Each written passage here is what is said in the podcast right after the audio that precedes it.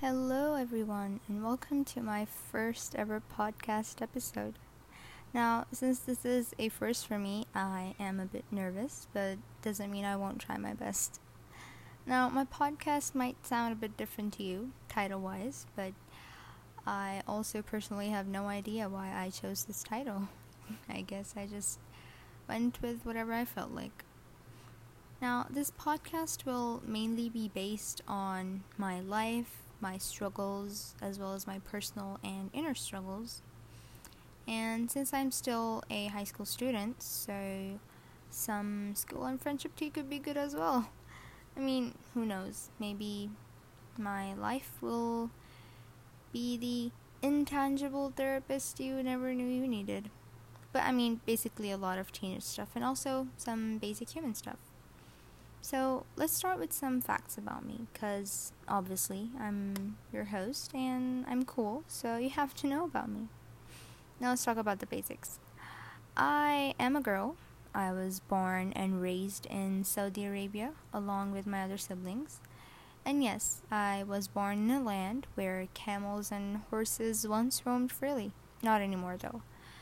Now, my father came to Saudi Arabia at a very, very young age. Ever since then, he worked really hard to get us to where we are today. And we have been living in Saudi Arabia for about 31 years now. But if we include the time that my dad spent here before he actually got married, that would make up to maybe around 42 years. So, yeah, we're that old. Now, I belong to one of the holy cities of Saudi Arabia. I was actually born and raised, and I'm still currently living in Medina, the holy city of the most beloved Prophet. My dad was lucky enough to be blessed with five daughters and two sons, and I'm the youngest child in the family. He loved me a lot, and as far as I know, or as I have been told, my dad's personality changed a whole lot when I was born. Could be many different reasons, but my dad always said it was me. He became, in a way, very soft. He was strict before and would often get mad when we wouldn't pick up his calls when they were actually just missed by us. And um, but when I was born, my mother recalls him saying, "I come home in a very bad mood upset, mad, and angry, ready to burst out on everyone. But when I see her face, I melt like ice. I feel as if I can't be like that in front of her. And I guess that was when he changed. In the best way, of course. Not that he wasn't a great father before he was, but he became even better, if that's possible. Now let's talk about me. I don't have many friends, because my whole life I have never had really good experience with friendships or people in general. So, I guess after lots of sufferings and many, many tears, God decided to finally grant me some good friends. So, I have only three friends basically. Now, let's start. Let's see, we have number one, who is Lulu. And that's her nickname, but according to me, it's a bit boring. So I like to spice up things by adding a she in the end, which in Korean is usually used to refer to people formally, I guess. So I like to call her Lulushi. Now, to describe her in a few words, she is the mom of the group and the closest to me in our friend group. And I love her a whole lot, and she means a lot to me. But of course, I wouldn't say that to her ever. then we have number two, Bara'a, the fierce, bold, and really, really pretty lioness from Afghanistan. We call her Big B because she's the oldest in our friend group. Oh, and she'll definitely get married first. Then we have number three, our precious tiny baby Rihanna. And no, it's not Rihanna, it's Rihanna. She's just really, really tiny and kind. Then we have number four, and that's me. And to talk about myself, well, I'm me.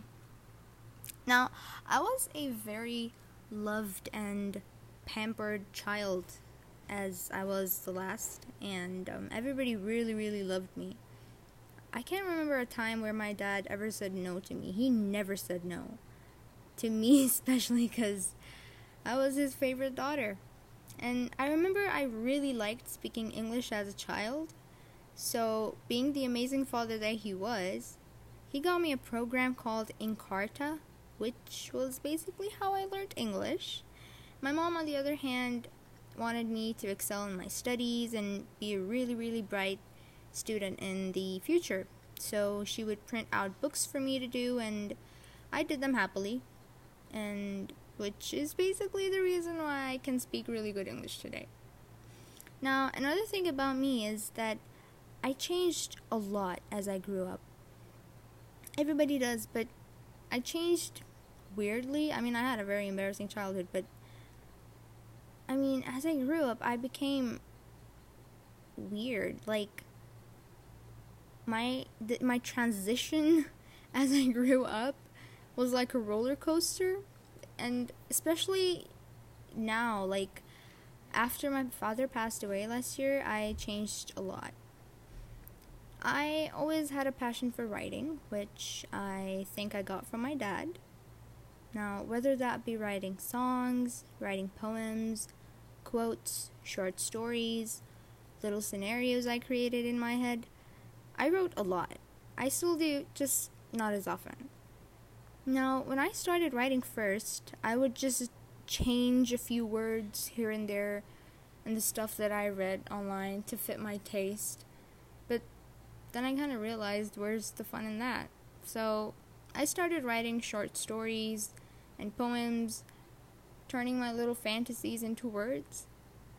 And during all this time, I did not tell anybody about my skills, you could say, or my little dream of becoming an author.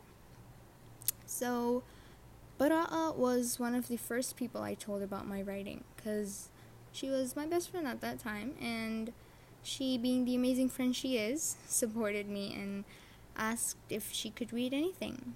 And I lent her the book that I wrote at age 13, which is basically when I first started writing she liked it. I mean, of course she had to. She was my friend. She couldn't just say, nah, it was too cliche. If she said, I mean, I wouldn't have minded. I would just bawl my eyes out. Now, along with writing, I'm also a very big fan of singing, but me being my shy and awkward self, I cannot sing in front of people. But I have been told that I can sing and that I have a good voice. And lucky for me, I can sing in different languages. And speaking of that, I speak five languages. I speak Arabic, I speak English, I speak Korean, which I'm currently learning, and I speak Urdu, and I speak Kashmiri. I'm a polyglot, and I didn't know that either. Now, yeah. So, some of my favorite foods, if you'd like to know, I don't know for some reason. Uh, but um, yeah, I, I I love coffee. I like noodles or ramen. Oh, and pasta, chicken nuggets, French fries, burgers. Oh, and and pizza, but more specifically Hawaiian and chicken dynamite pizza. But please do not judge me because I like pineapple on pizza. So, another thing about me is that I used to be an extrovert, but that changed a whole lot after my dad passed away. I am no more a very big fan of talking to new people, and neither am I very good at making friends.